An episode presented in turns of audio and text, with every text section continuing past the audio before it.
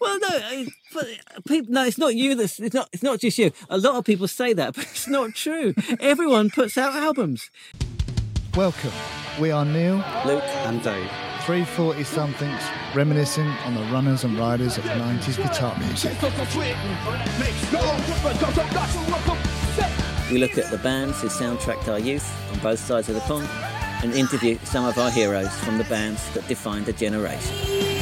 You'll hear about the good, the bad, and the ugly of 90s guitar music.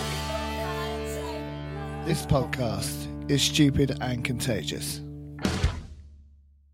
Hello, and welcome to episode 10 of the Stupid and Contagious podcast. We made it to 10. Double digits. This week, we're talking to Nigel Clark from Dodgy. Really nice interview with Nigel. Before we get into this one, it just we had some really nice feedback on the grunge episode from last week. Um, yeah, it's gone down really well, which is good. I, I enjoyed that one. I thought it was a good one. Is that the feedback from you? yeah, that's my feedback. Thanks, man. Appreciate it. It's lovely feedback. No problem. I enjoyed the the Facebook post. I've never heard um, that uh, Dick's version of um, "Hate the Police" before. That was really great to hear. Um, Yeah. yeah, some really cool um, stuff to catch up on. Really good.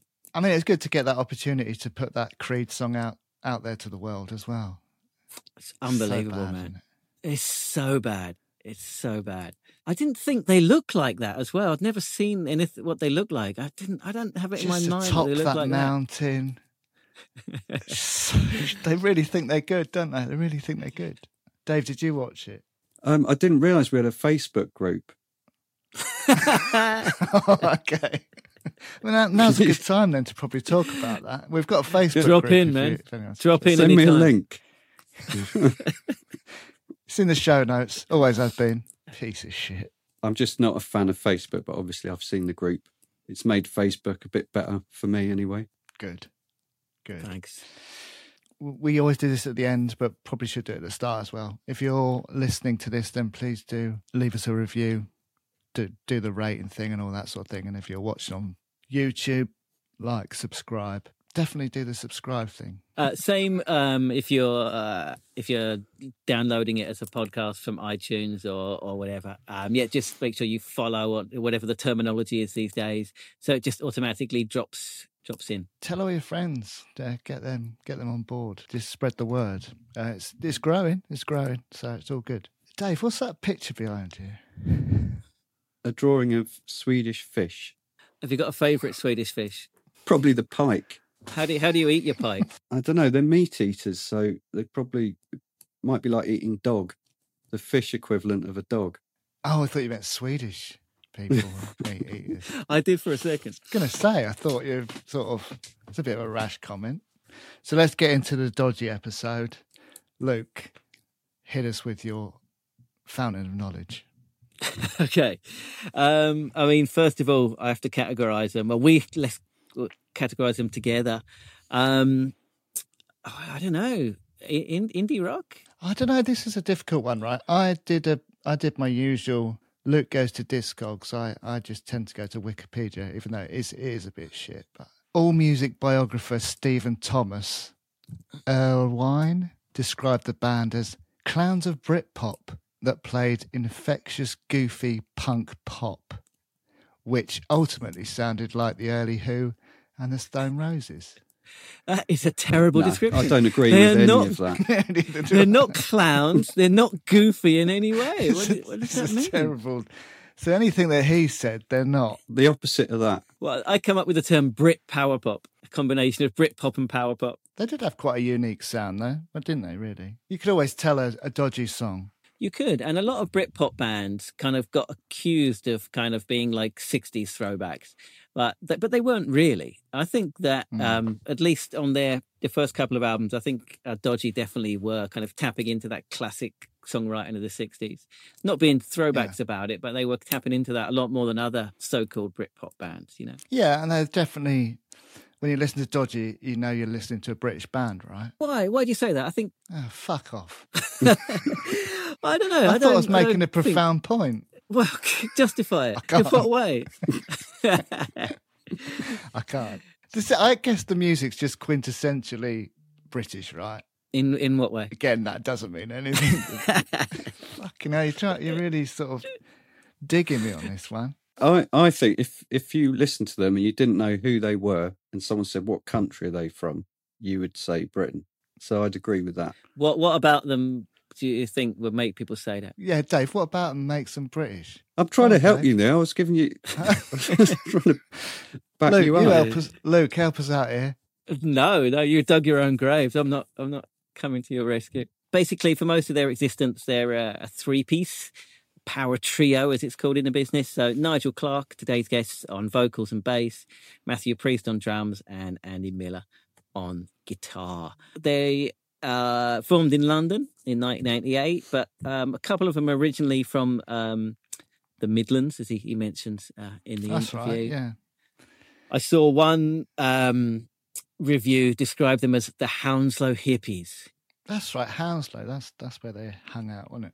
The Hounslow. That's really lazy, isn't it?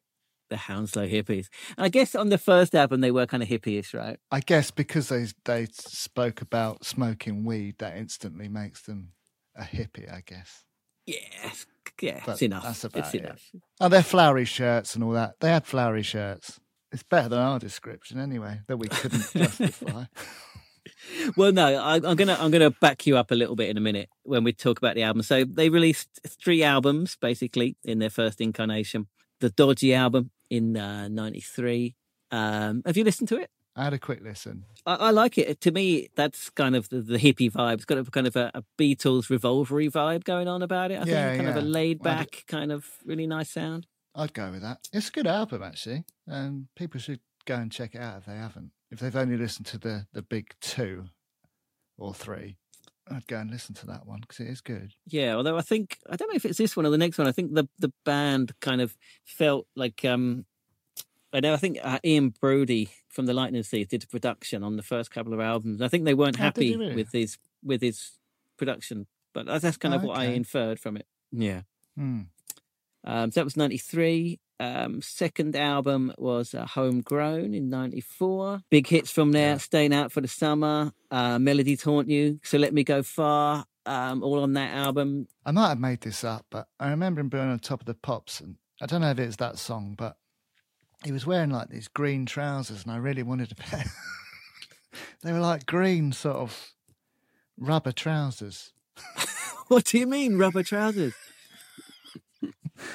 Well, must have been leather, Like some kind of S&M fetish shit. It must have been like leather or something. So not rubber. I really wanted a pair. Well, it's never too late. You can get yourself a pair tomorrow, man. You can do what you like. All right, tomorrow I'm going to go and buy a pair of green rubber trousers. I really like Melodies Haunt You for that. To me, it sounds well, it sounds like a Kink song to me. I think they got compared to the Small Faces as well with that album, which I kind of hear as well. I think it's good. Again, which is, you know, your your quintessentially British group. So I'm kind of backing up what you said earlier. yeah, I guess I guess that's where I was kind of. Well, I'm lying. I I didn't think any of that. That's just bullshit, mate. That's bullshit. And then their their third album, Free, Peace, Sweet. That's That's the big one, right? That's the big one. Uh, got to number seven, I think, in '96. And well, listen to the interview for the incredible uh, breakdown of it by uh, by Nigel. Yeah, yeah. If, if you want to know what that album is about, listen to the interview and you'll find out. It's going to blow your mind. And it sounds like he'd only just come up with that kind. Of, only kind of come to that realization. So it could be a, a podcast exclusive here. Um, big hits from there. Uh, In a Room, If You're Thinking of Me, Good Enough, and Homegrown, which actually wasn't on the album called Homegrown. It was at the end of uh, Free Peace Sweet. Um, Good Enough is their biggest hit. Got to number four on the charts, which is amazing. A lot of lot of hits on that album, isn't it? Yeah, as I said in the interview, like they were everywhere, right? When that came out, they literally were everywhere, all over the radio. Um, Yeah. Seemed to be at every festival. Just, it's just ubiquitous, you know.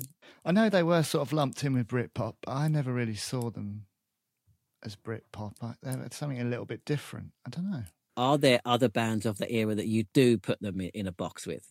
That are they kind of Not- associated with in your mind? I can't think of any. No, not really. Can you? Yeah, I think like like supernaturals. They're that kind of kind of bouncy, kind of happy-go-lucky, but you know, really kind of well-crafted songs, kind of thing going on. I don't know why I put them together with him.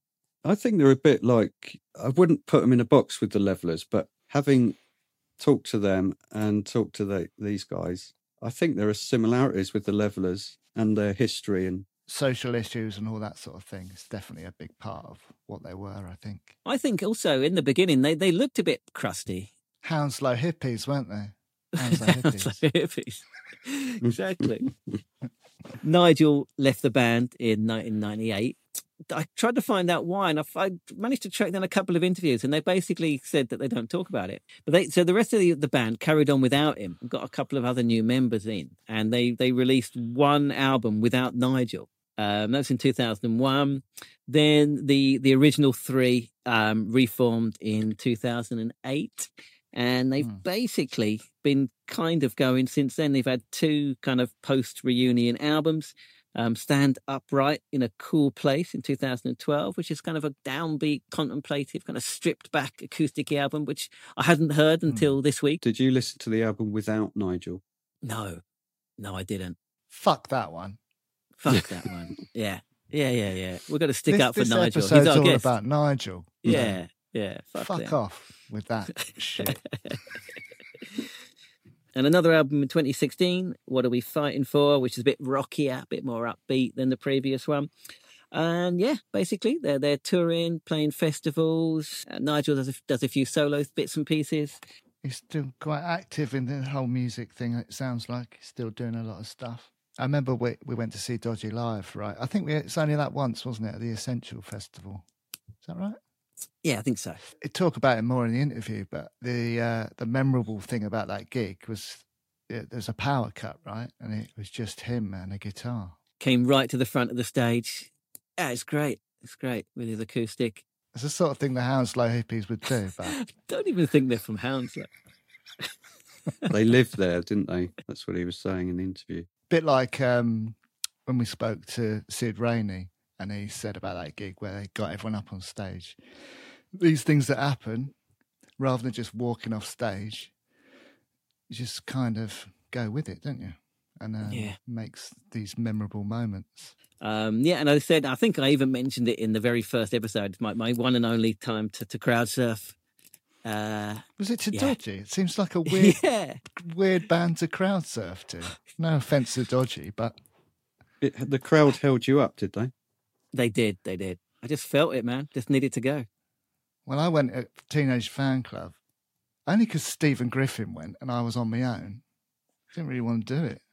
Hated it. Yeah, I liked I liked the music as well when they come out. That's kind of how you think of them, isn't it? Like a summer band. But there are certain songs like that. I mean, that's got summer in the title, so it's an obvious one. But also, you know, for example, like like All Right by Supergrass. I always think of All Right by Supergrass as a summer song. If maybe because of the video, right? When I think of Dodgy, maybe it's a bit lazy, but I do just think, you know, Hounslow hippies. Do you imagine them in smoke- like uh, Smoking VW camper van. music. Yeah, yeah, yeah. But it's on the album. It's on one of their album covers. Oh, is that why I've got it in my mind? Yeah, I think Right, so. okay. On Homegrown. I think it's on Homegrown. Right, that'd be it. It's a camper van. But yeah, that's how I do think of them. But then if I think of a camper, I think of like Toploader or something when I think of like uh, curly hair and uh, and a camper van. I'm not trying to put Dodgy in the same camp as Toploader, but that You No. just did. I did not. Nigel, Nigel, I did not. That's a really nasty thing to do to any band. You know what I mean, though, don't you? Don't double down on it. I apologise. Take it back. Onka's Big Moka. Enough said. You, Luke, you've got Onka's Big Moka, haven't you? No, I haven't. I wouldn't put it past Dave. I would not fucking put it past one of him. him Hang on. Fucking got it. You got Onka's That's Big really Moka. rude. No, it, come on. Spill the Why would beans I if you own got that? it. It Just have you got it? Yes or no? You haven't answered yes or no. I'm not going to answer it. There you we got go. Onka's Big I'm not going to There we dignify go. that with a with an answer. Last British band to play the old Wembley, unfortunately. Is that Did you know that? Yeah, they supported No. Bon Jovi. Weren't they from Eastbourne? Eastbourne's finest. A Keane from Eastbourne. Battle. Battle. Battle. That's right. That's right. I like Keane. Fuck off. I do. I like Keane. I think I always get them mixed up with Starsailor. Oh, don't do that. You're doing it again. Yeah, no. I don't know who's worse, Keane or Starsailor. I get them. I get the No, two mixed Star up. Sailor now. are definitely worse. Keane are really good, I think. Yeah, I think Keane are good. Starsailor didn't do anything. Oh come on! They had that one good line about your daddy's eyes, and daddy was an alcoholic. That's a good line. We're really sort of um we're really sort of limiting the people we can get on this podcast. Every week it gets less and less. Okay, the Mogwai frontman's comment. I think he'd fucking rape his granny for any kind of music award. but Starsailor frontman hit back at Mogwai saying, Is Stuart Braithwaite dead yet? He then asked the 16 stone brother of Starsailor's keyboard player to go and sit on Braithwaite's head. so there you have it. This this argument's got out of control. oh man, he's not wrong though. Fucking hell. That's so shit. To the interview, I guess. Dave, do you want to introduce it? Well, I was Okay. just going to say, what a contrast between last week and this week. Before we started the podcast, I was thinking 90s guitar music. It was all sort of lumped together in my head. But it's so different, right? Dodgy to Alice in Chains, grunge. I think you're right, Dave. It is, which is this is the beauty of the podcast, right? It's uh, such a wide variety of stuff that was going on in the nineties. You know, Yeah, like we were saying last time, you know, maybe there was that that grunge era was a brief coming together, and then we just went off, did our own thing with some of these, with Britpop. They weren't interested in this, but we it was our thing, wasn't it? Britpop. Well, Dodgy's a good example of that because they sold uh, a lot of records in the UK, but the American record label wouldn't even release it in America. Uh, I found one kind of news story that said, you know, it was Mm. set to be released in America, and in the end, they just just decided not to. They thought there wouldn't be a market for it, even though they were, you know, getting number four hits and top ten albums in the UK. They just didn't even bother releasing it in America. That's I don't know what that says about the mindset at the time, but it's interesting. I think Britpop was a real low point for British music in America. The 60s British bands were massive in America, 80s Mm. bands were massive artists since, but Britpop was a we just completely went off on our own for a few But even years. like we've talked about in the past, like even like the pre Britpop things, like like like we talked like Jesus Jones and EMF having number one hits in America, right? Um, yeah, yeah, I think you're right, Dave. Yeah, I guess the UK didn't have another American hit to like the Spice Girls, right? So let's get into the interview with Nigel Clark. Just before before we play the interview, just that well, we did have a few audio issues.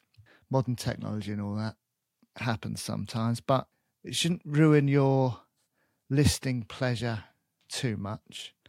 Um, but yeah, just to, just in case you wonder why it might sound a bit odd at times, just so you know. Here it is, Nigel Clark from Dodgy.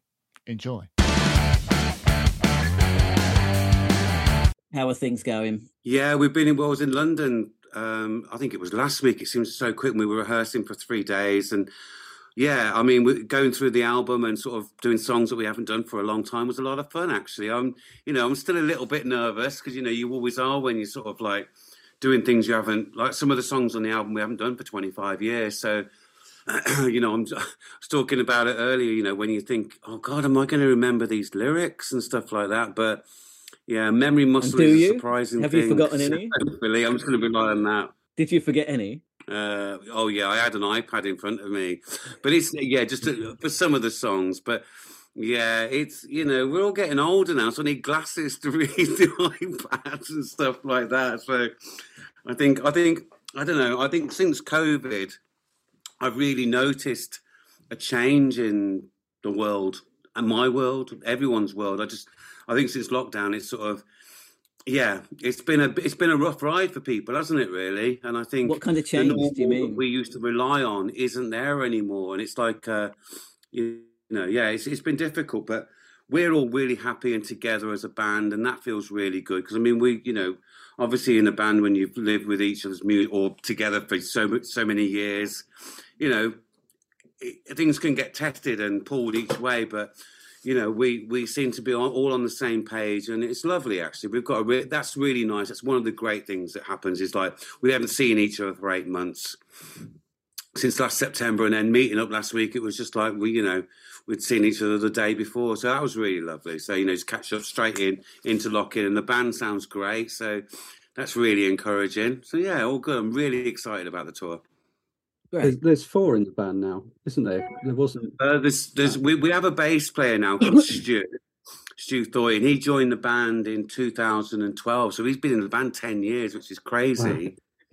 And then we have a keyboardist as well who who is going to be playing on this tour and as many festivals as he can do this summer and stuff. And he's coming out to Australia with us, so that's really exciting. So, yeah. So I mean, we, just to embellish things, really, like we, with Grassman, it always sounds better with piano, or you know, it's like, yeah, it's, it's a necessary thing we have, you know.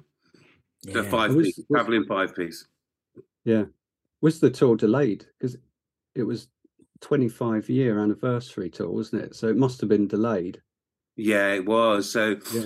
Uh, we had all those original plans, and now it's 27 years. I was gonna, I couldn't work it out. Like, yeah, yeah. I know. So, I mean, I, I have to. This is. I have to apologise. I mean, it was. Well, I'm not apologising for COVID. Yeah, it would have been 25 two years ago, but yeah. So all the little remixy bits in between the songs. So we've got all those now, and which is really cool. So it's going to be a bit of a. It, and looking back on the album, it's a. Everyone thinks, oh, you must know that album, and you do. You must know that album back to front, and you do.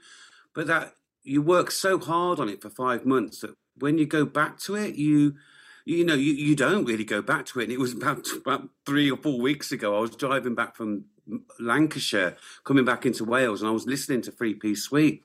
And I mean, I, I finally got it, which is terrible to say. 25 years later, 27 years later, I understood the album. I had always seen it as individual songs and when I and I'd listened to it, and obviously we'd done the tour in the nineties, and you know it's been in our catalogue for years, but I hadn't actually witnessed or heard it as a entire piece of music, and had the objectivity to be able to stand away from it and and listen to it as a piece and a group performance. I, and yeah, I get it now. so you know, thank God for that. Just before the tour, I understand it, but it, it, has opened my eyes to it's a bit more of a. I think it's loosely a concept album, three piece suite. I'm going to throw that one in there. Okay, tell us more. Tell us more. well, there's there's sort of like there's there's there's there's stories interweaved within it. Obviously, I mean, with with a song like Long Life, there's there's there's a I was massively and still am massively one of my favourite journalists when I was younger, especially was George Orwell. So I consumed all of Orwell's books in the nineties, from you know Down and Out in Paris and London, and all these things Yeah.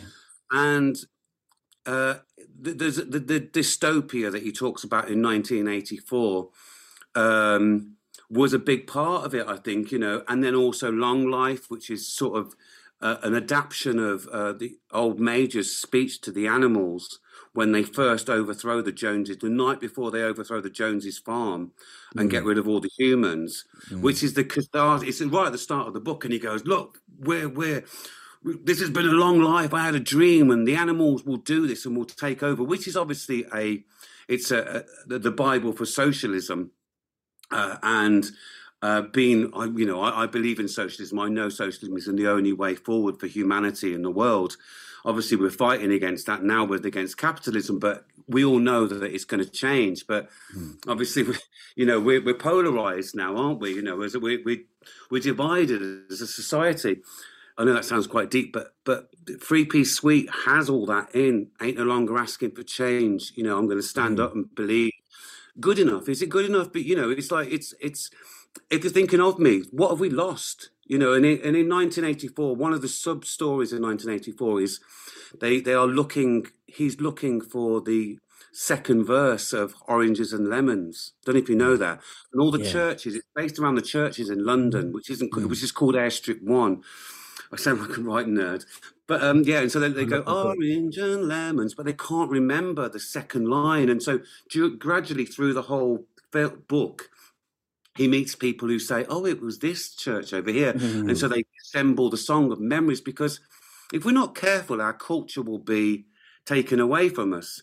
And then obviously you've got the trilogy, which is "Prey for Drinking," "Jack the Lad," and "Long Life," which is about, um, you know, our our sort of how how we use alcohol as a society and a family. And like you know you you know people with alcohol problems and stuff like that. Fortunately i don't have problems with alcohol. I haven't got it in but it is a genetic makeup that comes thread through thread through families and stuff like that. And you see your parents drinking and that was for Drinking. Then Jack the Lad, what trouble it ends up you in getting in, you know, and you sort of, uh, mm. and I've seen this with friends in the, when I was younger, and yeah, so there was that. Oh, sorry, and, then and then there was uh, then there's UKRIP that that then goes on to talk about you know the, the, the division that and the identity of different ca- countries. I live in Wales now, and seriously, it's like living in a diff- It is living in a different country. I grew up in England. I am English to a degree, but I've come to Wales, and it's like God. It's like different people, different way of life, a lot easier. I'm not so wound up. Uh, again, so UKIP talks about the division yeah. and the fact that you know, you know, the flag and the Britpop thing. We were anti that whole nationalistic thing, you know. Right. Right which so and then and then homegrown right at the end which is basically and i still believe this i think we we we should be legalizing cannabis or at least people to grow their own cannabis and as as a social thing to take money out of drug dealers hands because why we have it illegal it's just going to continue and you're going to get street crime all the time you know and it's for a, for a plant that I, you know, I want green fingers. You know, I would love to be. I'm into plants. I've got a beautiful garden out there that I would love to be able to grow. I don't want to sell it. I just want to, you know, that's my thing. So there you go. There's free peace sweet and a sort of, you know, and it was Fucking done amazing, man. amazing. brilliant. That's an amazing, yeah, uh, brilliant run. Yeah, crazy, brilliant, brilliant. It's interesting, like about um anti, you know, Union Jack and so on. But there is an element of patriotism if, if you're writing a song UKRIP because you know you, you there's something gone you know you do love the country and it's sad to see something gone yes so, absolutely matthew said it's like the country's on bricks which is an old saying of you know when when you, you had your car's wheels taken and your car's on yeah. bricks it ain't going anywhere and yeah. this country isn't going anywhere and it's like we've been hijacked We've been hijacked by. You know, who hijacked by. We've been yeah. hijacked by a lot, and I actually, and I think a lot of people feel really angry about this, and we're looking at like you know, these people that did this to this country, there is a treasonable offence. I really believe that. And I and here we are sitting here watching, you know, fifteen hundred people a year now are dying because of homelessness. That's unacceptable. That's unacceptable in a, in a in a you know one of the sixth richest countries in the world, and we've got that problem. And it's just yeah, it's ongoing and it's an ongoing battle. So Dodgy will just do our bit, you know, we're musicians, but you know, to encourage and enable critical thinking and empa- empathy and sympathy towards people, and like rather than just like everything is in small boats. Do you know what I mean? Mm-hmm. Saying small boats from the leader of the country and you know grooming gangs, and it's just so divisive. This they're the wrong yeah. people in control, and that's George Orwell yeah. said that the wrong yeah. family members are in control. Well, like you said, yeah, you said we are divided. We're not divided. We have been divided, right? That's that's the thing. Yeah, well, exactly. We are. We have so much more in common. We're not divided. We've been divided. Thing. Yeah. Yeah. Yeah. Yeah. Well, yeah, like, yeah, UKRIP. It could have been written last week, right? It could have been written, and it, I saw you, you've got the new T-shirts with the lyrics on and stuff. I mean, was that deliberately chosen because of the the current shit show? Yeah, we wanted to, you know, and we st- we, we put those T-shirts up, and there was a few people that come up. Wow, how anti what anti anti British you are, and how you know what I mean? It's like, will you show me something to be proud of right now? You know, you show me something to be proud of in this country right now because we, do, I do. What, apart from the people, there's nothing going on. There's nothing going on in this country, and it will get worse. And it's going to get worse until we stand up and realize that, you know, we have to stand up as people. We have to stand up. There's another album here, just in this conversation. I, I know, I know. get get to the get to the writing pad as soon as uh, as soon as the interview. You mentioned about like you were kind of anti the kind of the um the flag waving of Britpop. Um, did I mean, how did you feel about kind of being lumped in with the Britpop bands? Because you weren't quite a Britpop band, right? We weren't really. I mean, it was a sort of, um, you know, there was there was a whole thing at the time. Like, I, I, I don't know how much you remember of the '90s, but like, you know, early '90s, it was like if you weren't on an indie label, mm. then you didn't really have the you weren't allowed to speak as an independent artist. And but Kylie was on an indie label when she started. You know what I mean? It was like, yeah, yeah and there was this but you know, the thing was, if you were on an indie label, you you you the press loved you because it meant something. But mm. We were on a major label, but all the indie bands like Oasis and Cast, well, Cast were on a major, but Oasis were on an indie. They supported mm. us, so they used the fact that you've got a, an indie, you know, a major record. So they used it, but that was the thing at the time, and it was like you weren't because you were a ma- on a major label, you just took the money and stuff like that. We just wanted to, to put our music out. It didn't matter who wanted to put them out. And yes, we did get offered an indie label, but you know, we were we'd owed loads of money by then. By the, you know, in those days, doing music for three years without earning any money, you get in debt. So we had to sign a major deal to sign out to pay our debts off, and an mm. indie wouldn't have done that. But you, yeah, so you're sort of, you know, you're you're we were sort of already going before Britpop, and then they were looking for this word, and there was load. There was obviously there was baggy in the nineties. The baggy was the yeah. first thing, and I remember this really clearly. And then someone came out and said, "No, uh, we're going to call it tight." So Dodgy were in this tight movement. We were the only ones in it, unfortunately, and so it didn't catch on. Uh, you weren't particularly tight either. You had kind of flowery shirts and stuff. You weren't particularly. Yeah, I know. Tight, well, I know, but it was like I think it was more aimed towards the, the music, and someone came up with it, but obviously it didn't stick. And then obviously 94, 95, I think we first heard Britpop, and we were just starting to go and tour Europe, and it just felt really awkward going into like Germany and like, you know, so Britpop, what do you think? And I'm like, well, I feel a bit awkward really because, you know, we want to appeal to people or music is a universal language. And so why should we just, you know, simplify it by going Britpop?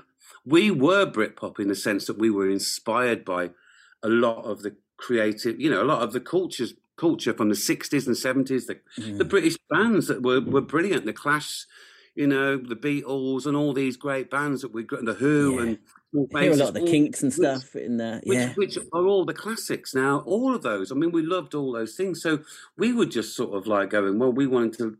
We were we were living in a rave culture in the early nineties, but and we were going to raves and doing all the fun, having the fun, but we were going back as a three piece and listening to you know Crosby, Stills, Nash and Young, and going, we need to be able to sing, and you know, and just getting inspired by our culture and and the American culture. But so Britpop just seemed like a little bit of an end tag, and no one really thought about it at the time. You know, really mm. didn't. I mean, it has grown massively, and it did take a massive bump when they put it on BBC TV, the Blur and Oasis battle for number one. But yeah. you know, it was. But also that sort of you know, like Oasis are now like uh, national treasures, aren't they? They get mentioned in everything, you know. And what do they say, Oasis? do you know what I mean? What do they, what do they say? That's the reason why it's. That's the reason why it's because they're really safe. They're not going to mm. say anything, are they? Mm. They're just going to say having ecstasy as a was like having a cup of tea in the morning. That was one. Yeah. My mom got phoned up about that quote because I agreed with it. I just said, "Yeah, probably right." In some places, and some papers said, "Does your son agree with this?" And I'm like, "Well, I, you know, no, but you know, I sort of think I imagine it happened somewhere." Wow! Wow! Mm. Yeah, yeah, yeah. Um, yeah, so, were, what, I mean, what safe, band? Go on, Dave. Sorry, yeah, Dave, I was just going to say on Oasis that I don't want to, you know, diss them or anything, but they were kind of safe, and you know, I would have thought, you know, the most genuinely working class roots, and yet ended up not really saying anything and especially especially Noel you know he's so he's like a centrist dad now isn't he? Yeah they don't say anything they don't say you know but but i have this sort of you know they they they appeal to the masses and you get you get music fans who are or you get many styles of music fans but some music fans will only listen to Oasis. They got into Oasis. They don't need to. They, I imagine they're like what Status Quo fans were like in the seventies. They wouldn't listen to any other bands, and you do get people like that who who only listen to that because why would they want to listen to anyone else? I had I worked at a school. And I, a student said to me, "Oh yeah, my dad listens to the first Stone Roses album every day in the van." And I'm like, "Does he have any other albums?" And he went, "Nope." And it's like, and it's like, well, you're not really a music fan. You just, you know, it's like it would like be me listening to Never Mind the Bollocks by the Sex Pistols forever. You have to move on. But yeah. maybe you don't. Maybe I'm just saying I have to move on. It's up to you if you want to move on or not. That's music, isn't it? Really, I suppose yeah. that's what we like. You know, it's um, it's uh, and it goes so quick. You know, it's like the music industry is like you know even quicker nowadays. It's used, it used to be about a two year turnaround in the nineties. You get two or three years, and if you don't, you know, you, you, you split up. But now it's like mm. two months. You're in the mm. charts, I think, and then you're gone. You know, it's like. Mm. Yeah, so it's a bit fickle, isn't it, the old music industry? But you know, the, I'm a music fan. I I'm a, I'm a passionate about music, about listening to music, making. What are you listening to? Me too, me too. I'm all about new stuff as well. I mean, what are you listening to? Listening to uh, Sonic Boom and uh, Panda Bear. Oh yeah, that's really good, right? Yeah, it's a great album. Yeah, yeah, yeah, yeah. And I mean, it's not a new invention, like you know, taking samples and then writing new songs to them. I mean, hip hop's been doing that for decades. But uh, what what Pete did, who is uh, Sonic Boom, he sent. They both live in Portugal, and they they he sent him loads of intros from '60s tunes. So like. Uh, just like rare 60s, not even rare, you know some of them intros. And then, but um, Panda Bear from Animal, I sound like I'm talking about the same Panda Bear. Uh, he, he heard these and then started writing new songs over these intros. And it's joyous. I love his voice anyway. His voice is very similar to a Beach Boy, like uh, mm. Carl or Brian. Brian Wilson is very similar. He's got this beautiful melody and like tunefulness, and it, yeah, it's just a joyous experience. And I'm really excited. They're on tour at the moment, so I'm going to see them in Bristol next Tuesday, and I'm just like, oh, brilliant! But they use, they're using samplers, and I use samplers a lot at home. I've got quite a few samplers and stuff, and they use them live, and I've dabbled with that in the past, so. It's just a sort of, it's very inspiring. So I'm just going to go and see them for that. Because, you know, drum machines, samplers, and a singer is like kind of what I'm interested in. So, you know, it's just an extension from guitars, really. You know, yeah. I'm always looking for ways to write new music and new styles yeah. and stuff like that. That's cool. That's cool. Um, can we take you back to 1995 uh, in Brighton Essential Festival? Uh, yes. Me and Dave, and then the other guy Neil uh, were there. Uh, amazing festival. Uh, Charlotte and Properly itself, Teenage Fanclub, and that uh, the dodgy the dodgy set was the first and only time I've ever crowd surfed. It was a big mm. moment in my life. Um, I mean, do you remember that that festival? I know you played loads of those things. I do remember that festival because if you remember right, there was a power cut. I, I, it's exactly what I wrote. I thought it was my mind playing tricks. It was a power cut, right? It was a power cut. sung without the mic with an acoustic guitar. And I went to right? the front, I think, with my acoustic guitar That's and just exactly right sing. I sang some a bit like Bono or something like that, but with the guitar. Yeah, you know, yeah, Bono at Band Aid, Live Aid, and then I did it with an acoustic guitar in Brighton. And I remember it just sort of, uh, and I've done it before. I mean, it's sort of like you know, electricity won't stop us. I remember thinking that, and just thinking, just grab your guitar and go to the front and those sort of things always make things more memorable for people, I think. And it, rather than just going off stage and like going, mm, let's wait till they tell us to come on, that's not what rock and roll's about, really. It's about you know we shall overcome sort of vibe. So yeah, I do remember it, and it and it's sort of ingratiated with our fans even more, I think, by yeah. by doing that. And, you know, feeling that we have an answer. And I, I am a bit of a problem solver. I like sort of if I've got a problem in the studio, I like I like solving problems. And that was like my obvious thing: get your guitar and go to the front. What people won't be able to hear you very well, but they might. Yeah. But you know, it just felt like the right thing to do. It's a great moment. It's a great moment. Yeah, never forget it. And I remember Teenage Fanclub as well because I was a big fan of Teenage Fanclub at the time. So I remember seeing them as well, which was very exciting. To be on the same bill with them was brilliant. Yeah, yeah, yeah. Uh, all right, I'm glad it wasn't my memory uh, kind of mm. uh, misremembering. It's brilliant. Um, uh, staying out for the summer, great song. I, I was thinking about this, right? So, like a, a, summer anthem like that, it's like it's like having a Christmas song, right? Yeah. I mean, do you do you get like a bump in streams and stuff in every summer? Yeah, I do feel I feel like the Noddy Holder of summer, you know. yeah. and I've always felt that actually. Yeah, we do. I mean, summer is like it's it's kind of like it's not a summer, and uh, I don't know how it happened. I mean, I know the roots of that song. The song was written around. Uh, it's a true song actually. I was working in a factory, and I just you didn't want to be late. Oh uh, yeah, and I had debts to pay for. and it's very true. All of it's true. And I was living with a girl called Jackie One. I'm married to Jackie Two, but Jackie One was another Jackie. I worked my way through the alphabet. I didn't. I got stuck on J. Um, but I was living with Jackie One, and I had a, I had my own house when I was twenty. So I was I had my own mortgage, and I had a life. I was working in a factory. I, I progressed into the offices.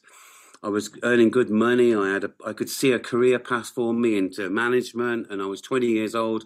And I don't know, and these were all things that I probably had been told at school that I wouldn't do. I didn't like school particularly. I didn't like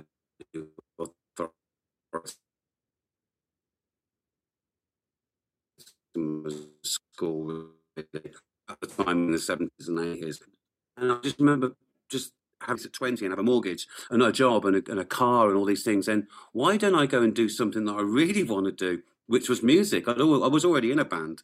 So I just told everybody and jacked it all in, left my job and moved to London with Matthew. That was the idea. We were just going to like have a go at living. And you know that was that was the step and i think you know there are far better musicians than me out there like of course there are you know and i always thought this at the time but maybe there isn't many musicians who have got balls to do that to drop your job and sell your house but i was young enough to do it without having children because i knew children was the next thing on the you know the the, the, the, sort of horizon for me, and I didn't want to do that at that time, you know. So yeah, I went and had a I relived my youth in London, uh, and yeah, I don't look didn't look back really. But it's a very true song, it's like you know, and it was the first one, and it was our first hit as well. So sort of quite sort of poignant, really.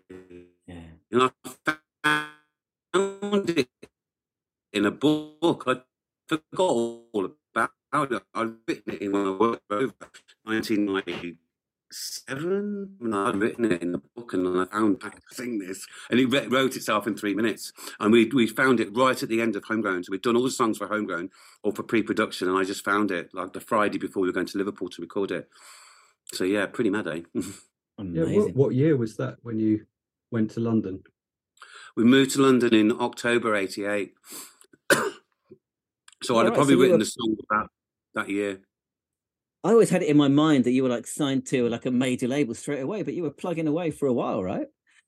No, we we moved in '88 and we didn't get signed till well, we started the Dodgy Club. That was the thing that started that sorted us out. Really, was we went to London and we started doing these pay to play gigs in London, and we didn't know anyone because we were from Birmingham or the Midlands, and we didn't know anyone. So you'd pay thirty tickets, and we'd be like, who are we going to give tickets to? You don't. We're living in Hounslow as well, so we didn't. We didn't really know anyone. And then I decided that everybody was on that. Every every band that moved to London or was in London would do this circuit, and you know it was just draining. And so we went and found a little club in Kingston, in in Kingston upon Thames, called Bacchus Wine Bar, and it was a restaurant. And we just found it, and I went went to the guy and said, "Can we run a club here on Tuesday night for the students?" And you know, and he went, "Yeah, it'd be great." So we did that, and that's how we got signed by doing something of our own. The, in the old school ways of like the Beatles and the Cavern and the Who and the Marquee was having a residency where people could come in before long. After about six months, it was sold out every night or every time we did it. Record companies started phoning up and we'd go, "Nah, you're not. There's no guest list with Dodgy." We'd charge them a tenner to get in when the kids would get a quid Brilliant. because. You know, the thing is, if you just bend over backwards to these people guess what? They will fuck you. Yeah. There. you do your own thing. They they up to you. They wanted it. So that's how it works, really, kids. Funny enough. Yeah. yeah Can I ask a music nerd question? Maybe. Oh, he's back. Can I can I yeah. ask a music nerd question? Um, basically, when I when I start when I prepare for these interviews, the first thing I do is go on Discogs because I'm a big uh, Discogs nerd, and everything's listed under mm-hmm. Bostin mm-hmm. Records. Was that your yeah. label? I couldn't I couldn't find anything about it on the internet, not even on Discogs. Well, going back to what I said earlier about the indie music scene, and you know, and all the, the credentials of an indie band. When we first signed to A&M, we did we agreed that they would fund our did we do all three? Yeah, I think we did all three. We did three singles, Summer Fair, Easy Way, and the black and white single. We're all done with Paul Schroeder and he was an he, he worked with the Stone Roses. He was the engineer of the Stone Roses, so he produced the second album actually. So we knew Paul quite well, and he'd worked with us, and we put them out on Bostin Records, which enabled us to be able to be eligible for the indie charts, and so it did give us some indie cred. But then we had to release the dodgy album on A&M Records, which didn't do us any favors really at the time. But you know, you look back, yeah, the indie. I did like being part of an indie, our own little label, but it was it was a front. I did, we didn't really think much about it really.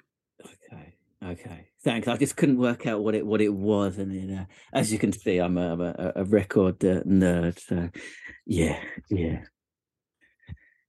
Um, I can see that you got a lot of records there. I'm, oh, I do. I've got a lot more. I got a lot more upstairs as well. But yeah, yeah. Um. So when we talk about Top of the Pops, I was obsessed with Top of the Pops as a youngster. How was it playing that? Did you did you meet any top pop stars? Well, the feeling, probably, yeah. I remember we played it with. Uh, I think the first time we did Top of the Pops, we were on with Swing Out Sister. Was it Swing Out Sister? Was that the girl from the Bananarama? Was that Swing Out yeah, Sister? Yeah, I think so. I can't remember. Yeah. Not Shakespeare's, Shakespeare's sister. sister. Shakespeare's sister. Shakespeare's sister. Yeah, Siobhan Sha- Fay thank and. I it was something Yeah, yeah, yeah. Yeah, Siobhan, yeah. We met, we met her. But the weirdest thing about doing Top of the Pops was, and you probably not, didn't get mentioned to this, was Grange Hill was filmed at Elstree, as well as Top of the Pops, as well as EastEnders. EastEnders, yeah. So, so when you do Top of the Pops, I think you go on a Wednesday and do a run through and they settle the things up. And then on Thursday, you, or maybe it's all filmed on a Wednesday. I know you go twice or something like that. And so they'd come and pick you up and they you go to Elstree. But at lunchtime, obviously it's a BBC, and so they're they're run by unions, or they used to be. They're probably unions have been quashed now, but they used to be. So everyone used to have the same lunchtime at one o'clock, but you'd be in the queue to get your lunch with like um um um, what's the name from oh, Ricky? You'd be next to the queue from Ricky in EastEnders, and you'd be like wanting to go Ricky or something, you know. and, then, and then Arthur and Arthur and all these people, and then like you know, just just hilarious. It was just hilarious. It was like a another world. It was like going into an episode of like The Simpsons, where you're like, you know, one of these people. Yeah, it felt very strange, and yeah, it was it was a good experience. Sorry about that. it was a good experience, and uh, yeah, a lot of fun actually. Top of the Pops was brilliant, and we did it with the Fugees as well, which was amazing. wow. Which was Yeah. really amazing because they had that, and I, I love Lauryn Hill. I love that. that Yeah. album. I love the Fugees, and the, yeah, so that was really exciting. And you meet, yeah, you do, you, you're always kept apart a little bit because you have like these get a slot, you, and then you go to your green room, and you stay in there. You're not really supposed to go and talk to other people. You can, but it's not really done. Everyone's given their own space, and then you get your time set to go on stage, and they do all the camera angles and stuff like that. Bit weird, bit weird, but you know, it's t- that's that's TV back in the nineties. It was we always used to try. I always used to sing live, so we used to use a backing tape, but I would sing live. I think I sang live on all of the top of the pops uh, things. No one else did. It was just we used to do a, a vocalless DAT backing track of the songs, and I'd go and sing live on TV, which always felt better. If only the Clash would have known that, hey? Right. they would have done Top of the Pops then, maybe. Um, that- yeah, when you're so you're you're touring Three Piece Suite coming out. I mean that like that when that came out in '96, that was everywhere, right? I mean, you were everywhere, all over the radio, every festival it seemed. I mean, did you did you savor it? Did you go along for the ride, or did you like think, "Fuck, I'm just like this is like too you much"? don't get time. You don't get time to to even sort of. It's like being on a fast train. It's like being on a bullet train. You know, it's like literally you just. You know, you wake up on a Monday morning, you've just got back home, and then someone says, "Oh, you've got to go to Spain today on a plane to go and do press," and then you're flying to stop it in Spain, then you're flying to Malmo or somewhere, Switzerland, Sweden, anywhere, and you, you just spend a week doing promo, and then you go and do a gig at the weekend. So you are literally all over the place, and it's brilliant. I mean, it is brilliant, but yeah, you you you sort of end up having a little bit of.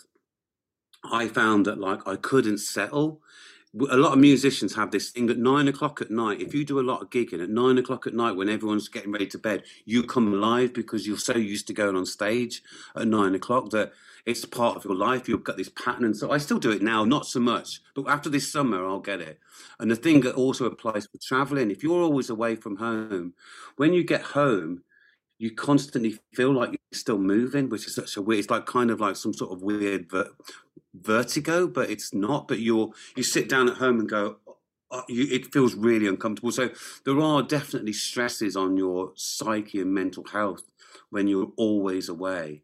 And you, mm. yeah, I mean, yeah, I think during that time I did like because you're always around the same people as well on a tour bus, and yeah, I used to. I remember going to like we went to Vienna once and uh, we were doing a gig, and I remember walking out the bus and just not wanting to see anybody and just walking to try and get lost. Do you know what I mean? But you I couldn't even get lost.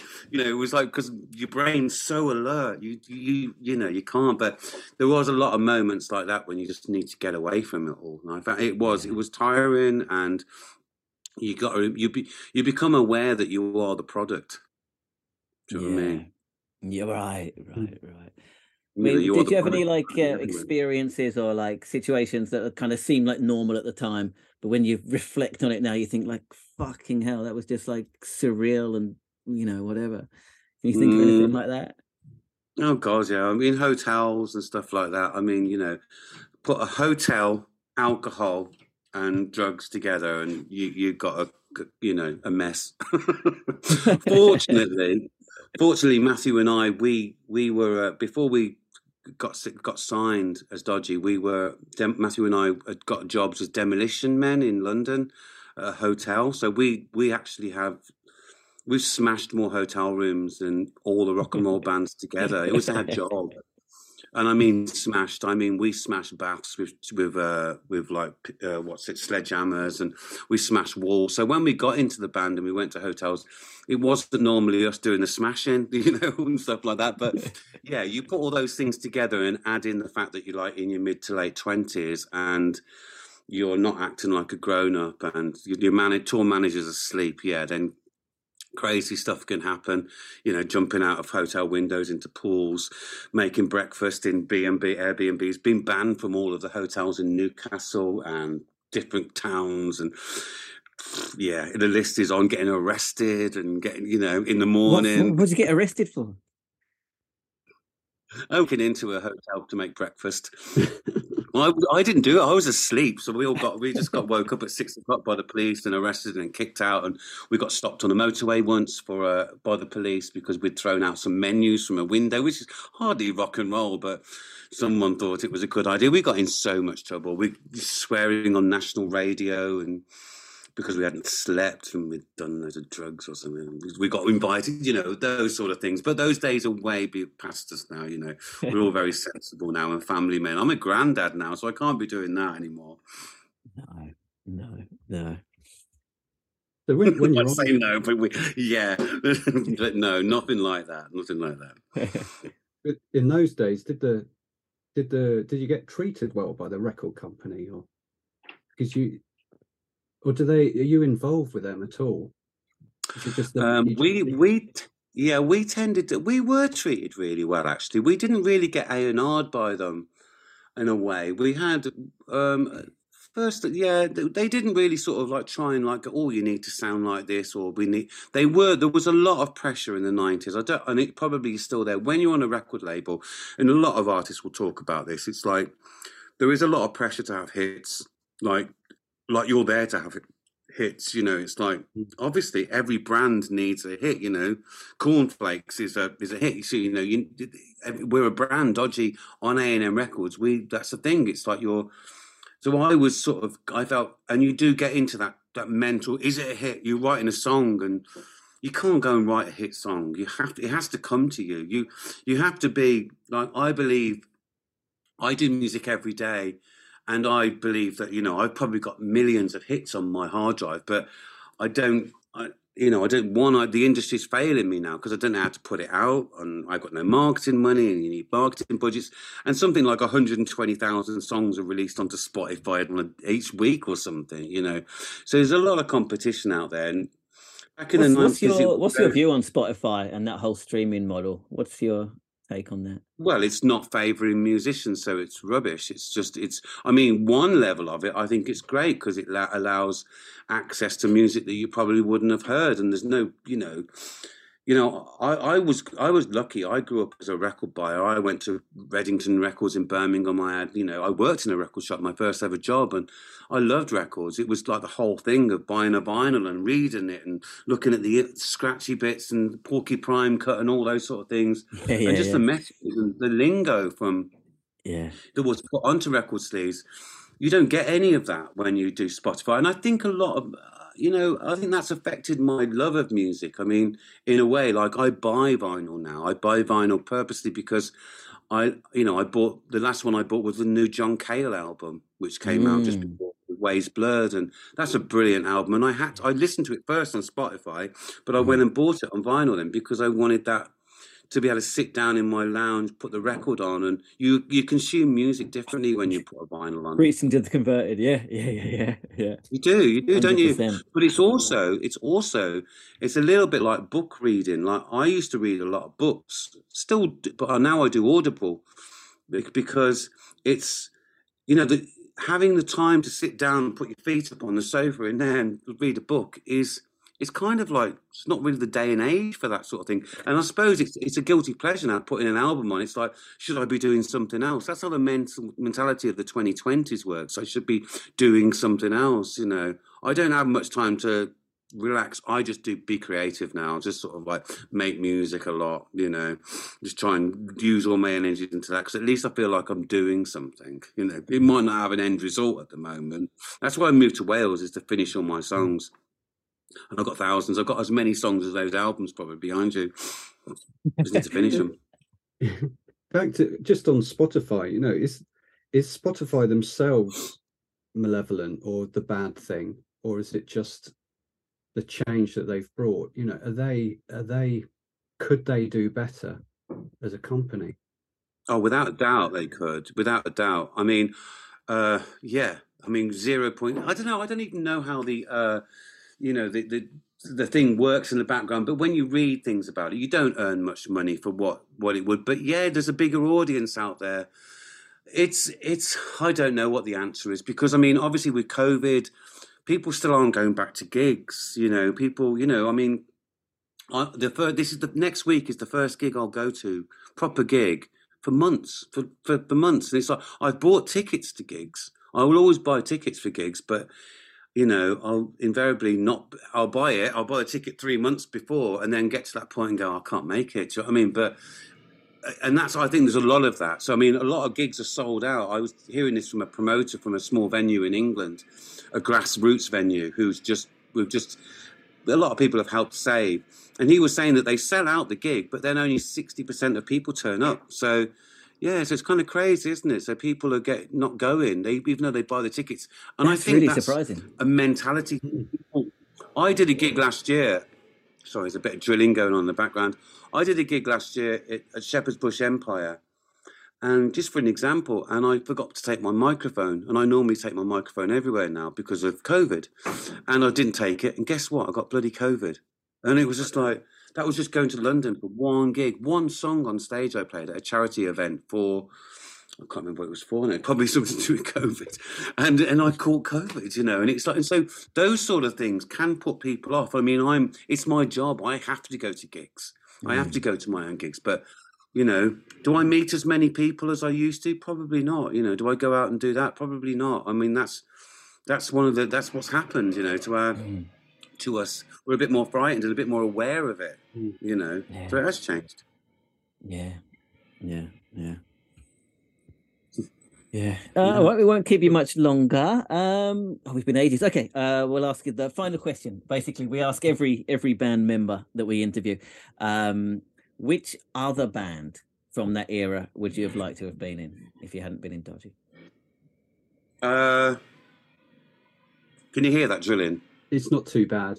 It's not It's too bad. It's not too bad. Maybe Okay. Worse for you. Um, I would have liked to have been in the Beastie Boys. Great answer. Yeah. Uh, why? Yeah, yeah. Um, well, I love the fact that they're one of the few bands. I mean, they started off as punks, so I was started off as a punk. True. Um, um, they're the same age as me. Um, they obviously they grew up in New York. You know, during that punk scene, they you know they supported Bad Brains and people like that, and, Oh, and I was I was really in I was really into Bad Yeah. Brains and the Me. Kennedys and Black Flag and Circle Jerks. I loved American Minor alternative threat. music Yeah, at yeah, the time. yeah. Let Them Eat Jelly Beans was my first uh, American sort of album. I love that by Right. Alternative Tentacles album. I was really into that, and so, but then obviously I was. I didn't really. I missed the Beastie Boys' first album. I didn't. I mean, you got to fight, you know, that too. But I Mm. Didn't really like that. yeah. But when Paul's Boutique came out, and Oh, I yeah. listened to that, that was my that and Check Your Head. That was where the combination of being they were they were they could play bands, but then they they were rapping and yeah, I just loved it. I And think they were the sampling and yeah, yeah, yeah. Yeah, and I'm into that big time, and I loved it. And yeah, so without a doubt, the Beastie Boys, they were the coolest band. They were, and they still are to me. They're still the coolest band. Did you ever get to meet them? No, I didn't. Unfortunately, I'd love to. I don't think I ever met them. I mean, you know, I- yeah, I mean, I read the book and I've lis- watched the film, and like I know so much about them. But no, I didn't. I didn't even go and see them, which is like terrible. I've got a Beastie Boys story. I I stood at the next urinal to um to a Beastie Boy. Which one? um, it was uh, what's his name? Ad Rock. Ad Rock. Ad Rock. Okay. okay. Well, I was I was I was at a uh, Lati- He's like he's married to Kathleen Hanna, right? So I was at a Le Tigre right, gig yeah. in Tokyo, and uh, I just well, you shouldn't. Breaking the golden rule of, of the gents, right? But I looked to I looked to the side, and, and there was Ad Rock, but. uh, and he went, "So what you what you what you want?" I would have loved it if he had, but yeah, yeah, yeah, yeah. That's as close as I Oh, that's got, which is pretty close. That's brilliant. Yeah, definitely. I mean, without doubt. I mean, they they sort of uh, yeah. I, I just love their whole thing coming from that background though, and they have. When I read the book, they have so many musical. Um, it just feels that my trajectory was very similar, like punk rock, and then I got into soul and Sly and the Family Stone and funkadelic, and and it seemed like you know, in some ways, yeah, I I, I could have easily fitted in. Really, I could have taken Adam Yauch's place, you know. But I, I love Adam Yauch. I think he's one of my favorite bass players as well, and just I love his voice as well. He was one of my favorite rappers and stuff like that. Yeah, I, I was really into the rap scene actually in the New York scene. I liked Big L as well and stuff like that. Big L was one of my favorites, Mm. and yeah, I just I kind of still like all that. Really, yeah. it's all Brilliant. old school now, isn't it? I think that's it. Really, that's lovely. It's lovely Yeah. to speak to you guys. Thank you so much. Um, really appreciate it. Right. So that was Nigel Clark from Dodgy. Um, I obviously wasn't in the interview, but enjoyed that one. Good work, fellas. Uh, I thought it was really interesting. I think, Luke, you touched on this before the interview that we were going to talk about this. I thought it was really interesting that he's, he said that um, it's only in retrospect when he listens back to Free Peace Sweet that he really understands the album as a whole because I guess it happens for, for most bands when you're going through the whole recording and writing process of an album. You just get caught up in the in the moment. You don't get a chance to sit and listen back to it and um, really appreciate it as a, a piece of art. I guess. Well, I'm going to be really dumb here, as usual. I did not understand what he was talking about. It was nice to get him to run down free peace sweet, but what was the concept? So he, he did all that, and you don't even you haven't even bothered to understand. I have was bothered to about. listen, and I've tried, but I don't understand what what the concept running through those songs was. Neil, do you want to explain it? I don't really know. he was basically citing a whole range of, of George Orwell books, Yeah. both fiction and non-fiction, right? Yeah. So he was talking, um, you know, he's like he mentioned like um, Down and Out in London and Paris, which is like um, it's a non-fiction memoir where he, he basically went undercover as a homeless person for for a while and wrote about it. George Orwell. Um, he was talking about you know Animal Farm, and uh, do you, have you read Animal Farm? Kids are reading it now Oh, really? That's interesting. at school. Yeah. Yeah, yeah, yeah. yeah. Well, it's you know, it's uh, allegory for you know socialist revolution and he was talking about 1984 as well and he just had, had all these kind of concepts that he had been reading about in a lot of orwell's work and so he talked about some other stuff which i i i don't i didn't know and i haven't read and how they informed kind of the narrative of that record basically so um it was interesting yeah He's really articulate when he speaks about socialism and uh, like the subject matter behind songs in that album. I think that comes across. I thought that was a really interesting aspect of of what he talked about in the interview. The kind of um, you know the socialist causes and the kind of the things that they attach themselves to. I think that's pretty amazing. Yeah, I think that's what Dave was alluding to with the Levellers. I think it's a similar kind of band ethos. Um, you know, there was real substance to their music. Um, they were trying to convey a message, try and make a difference. I guess. Yeah, and it sounds like they were, you know, they they were walking the walk as well as doing the doing the talk. Um, they got arrested uh, in Hyde Park, kind of on purpose. They did like a, an illegal gig um, uh, in a in protest at the criminal justice bill, and they kind of made sure they got arrested. Um, Yeah. Which was it's pretty cool. Um, I saw another story. Um, they they got uh, invited. uh, Did you know this? They got invited to play in Knebworth No. by Oasis, but they turned it down because they went to Bosnia to to play uh, like a benefit gig in Bosnia. That's Yeah. interesting because he talks about Oasis in the interview, and he's, you know, I don't think he he dislikes or likes them. I think he's pretty indifferent, but he he kind of implied that Oasis they didn't really have anything to say particularly, which are kind of they they wrote they wrote love songs, right? They wrote teenage love songs. They- They wrote about cigarettes and alcohol. They didn't really write about, you know, social issues as such. No, I think that's probably No. true. But it's interesting. Dave, I mean, Dave made the point in the interview that you know they're you know one of the most authentically working class groups that we've got. Yeah, but they Yeah. don't talk about that kind of thing. But not, you know, not that they have to. You know, everyone, every No, no, no, got of course own, not. their own but thing. it's a really good, it's a really good observation and point. I think um, they weren't really making political or social statements. Oasis were they? They were just saying like, "Fuck it, just have fun." And I guess Mm. that's a political statement in itself, isn't it? But, I guess um, so. Yeah, I think um, bands like Dodgy were uh, socially aware in their songs. Maybe I don't know. and in their actions as well. I think you know, recently they played like a refugee kind of benefit kind of gig and things like that. So they're, they're still Yeah. committed to, to various causes. But I think Yeah. that's it's it's really cool. It's really cool. Something I hadn't really realised about them until I was kind of researching and we, and we spoke to Nigel. I hadn't really I kind of it. got that there was that sort of vibe. You know, they're Hounslow hippies at the end of the day, aren't they? So I guess. I guess. Um, I saw another interview where he, he kind of um, he mentioned like um, Bob Marley and Bob Dylan and Joe Strummer as kind of his kind of political musical influences. But one one thing I wanted to say about the politics is you can't really get much of a political message out with your music, really, can you? I mean, some Bob Marley did, he managed to, but if you listen to Dodgy, and I mostly listen to music, don't really listen to the words, you know, where's the message? I think I think you're right um, in certain times, but then there's like explicit ones like that track UK RIP, which is pretty explicit. You know, the country's not united, the kingdom's passed away, um, that kind of Mm. stuff. So I don't know. There was some explicit stuff in there, and there was there if you were listening closely, which a lot of people were. You I think it, it and I understand what Dave's saying. I think it, it seems sometimes it just seems a bit futile to try and change anything with music, but I, I think you shouldn't underestimate the power of music.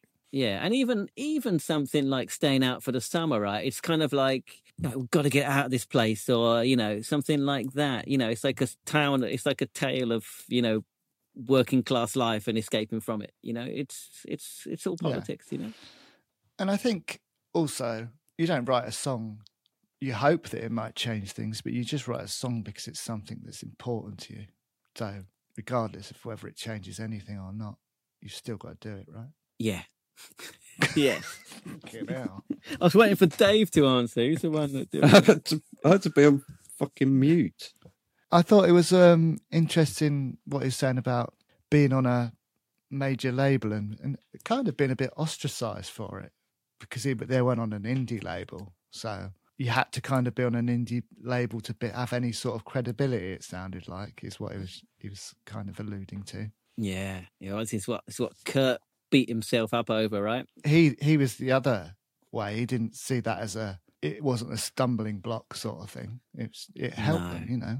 they were on a Yeah. major label. It got their music out there. So I mean, to us, to us as as fans, it doesn't matter really what label they're on, does it? It's mu- must be more in the circle of being in a it band. matters to him. Matters As a me. music Does it nerd, matter it totally matters to me.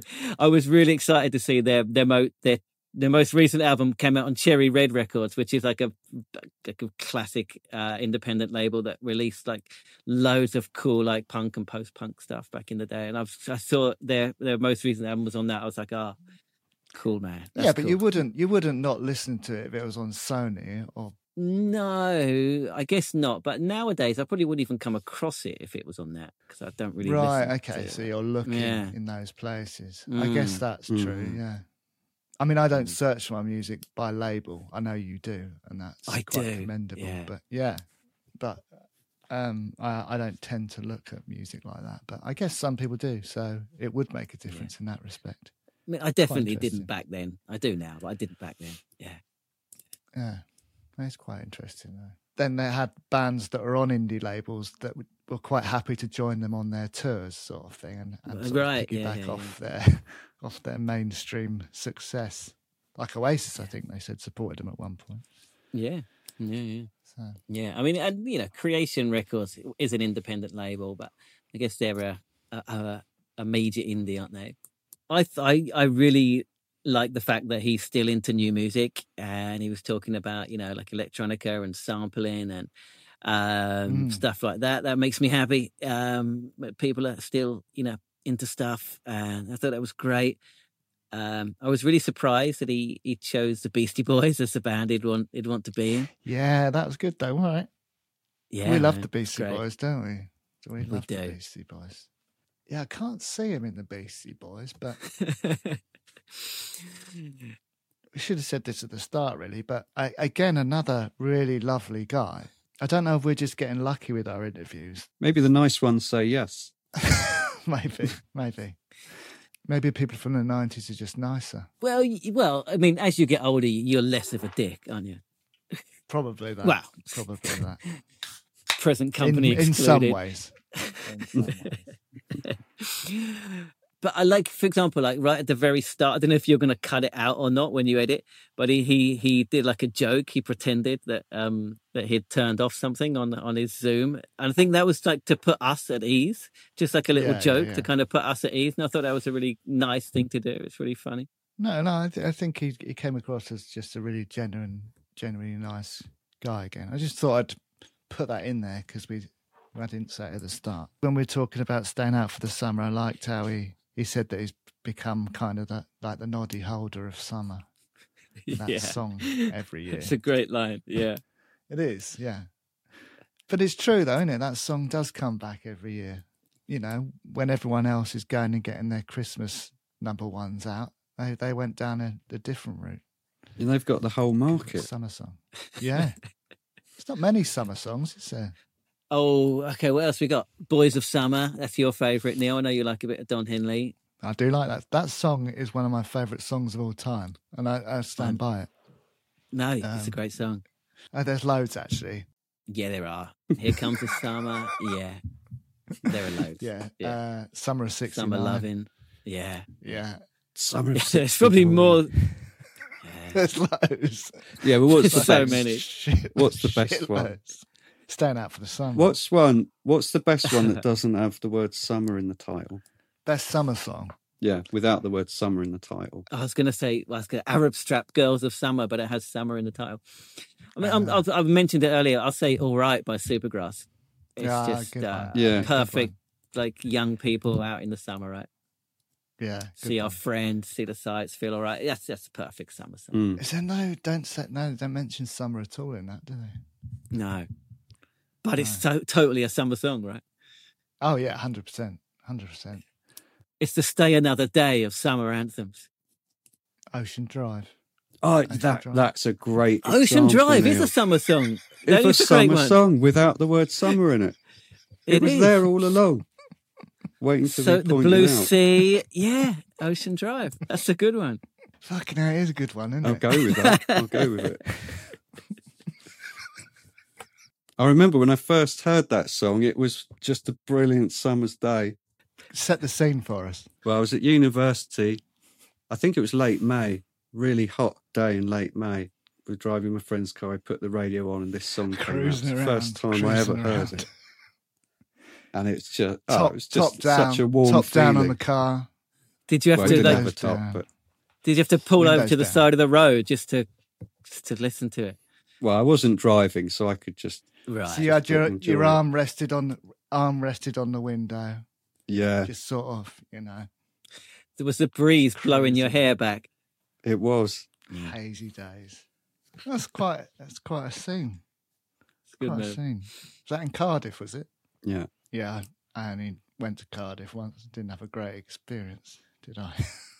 No, do you want to elaborate on that, or don't you want to no, share? no, Don't want to share that maybe yet. another time. No. Episode twenty. I also thought it was cool that they, when they were in London before they got signed and stuff, they set up that club night just so they Mm. could play, basically. The Dodgy Club. Yeah, just call, called it their band name, which is brilliant. But it was just a way that they could play and have loads of people there, loads of students and stuff. It was a great idea. Well, like you said, that's kind of like the '60s way to do it. Like have a residency, right, or have like a regular Hmm. slot. So it's kind of the opposite of what we were talking about, like with like um the senseless things, like touring the country, and like Yeah, every yeah. time they go Yeah, back, they the brought- crowd's bigger. They brought the crowd That's to it. them, exactly. Yeah, Yeah, yeah, yeah, yeah. yeah. It's an interesting way of that. doing it. I think a lot of bands, when they start out, they start out because they haven't really got into work and stuff yet, and it's you know being in a band is what people want to do. But he already had he had a job and a house, and he said, "Well, fuck that, I don't want to do that yet. I'm going to go and try this band thing for a bit." Which, like you said, it takes a lot of balls to do that, right? It came across that he's not really a fan of Spotify and what that's done to the music industry. I don't know what your views are on it, but I'm kind of torn on it. I know. think Spotify's brilliant for consumers, and it's obviously not good for people on the other side. Yeah, but were were people stopping buying physical copies of things anyway? Not sure if it's killed people buying music. Is what I'm saying. But that's not the point. The point is that it's exploiting the exploiting the the, the musicians, right? They, they, there's no reason not to pay them fairly for for their music. I agree. I think I think the payment structure should probably change, but uh, I think it's good that it gives gives bands that wouldn't usually get listened to a chance to get listened to, like young up and coming bands, sort of thing. You can put your music on Spotify, like like Oasis can put their music on Spotify. You know, Yeah, but there's other platforms you can do that on that are not going to fuck you over.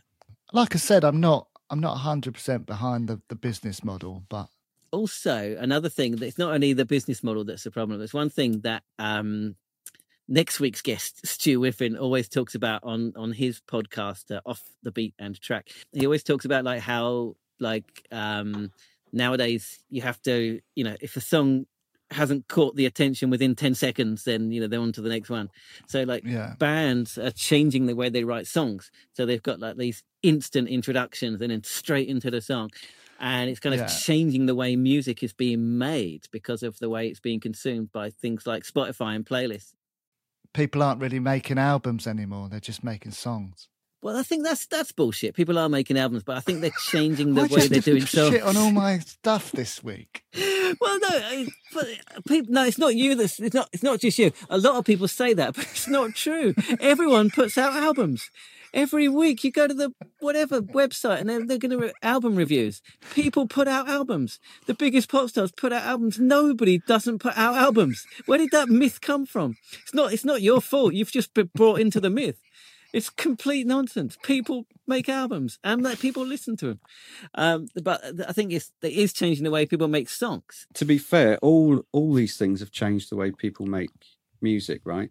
Albums, they the bands knew there were going to be two sides, and they they Hmm. kind of crafted the album along Yeah. those lines. Side A, Yeah, side yeah, B. yeah. But it Mm. does. You're right. It does seem wrong if a band is not doing a the intro to a song they'd really want to just because of Mm. this. That doesn't seem Yeah. right.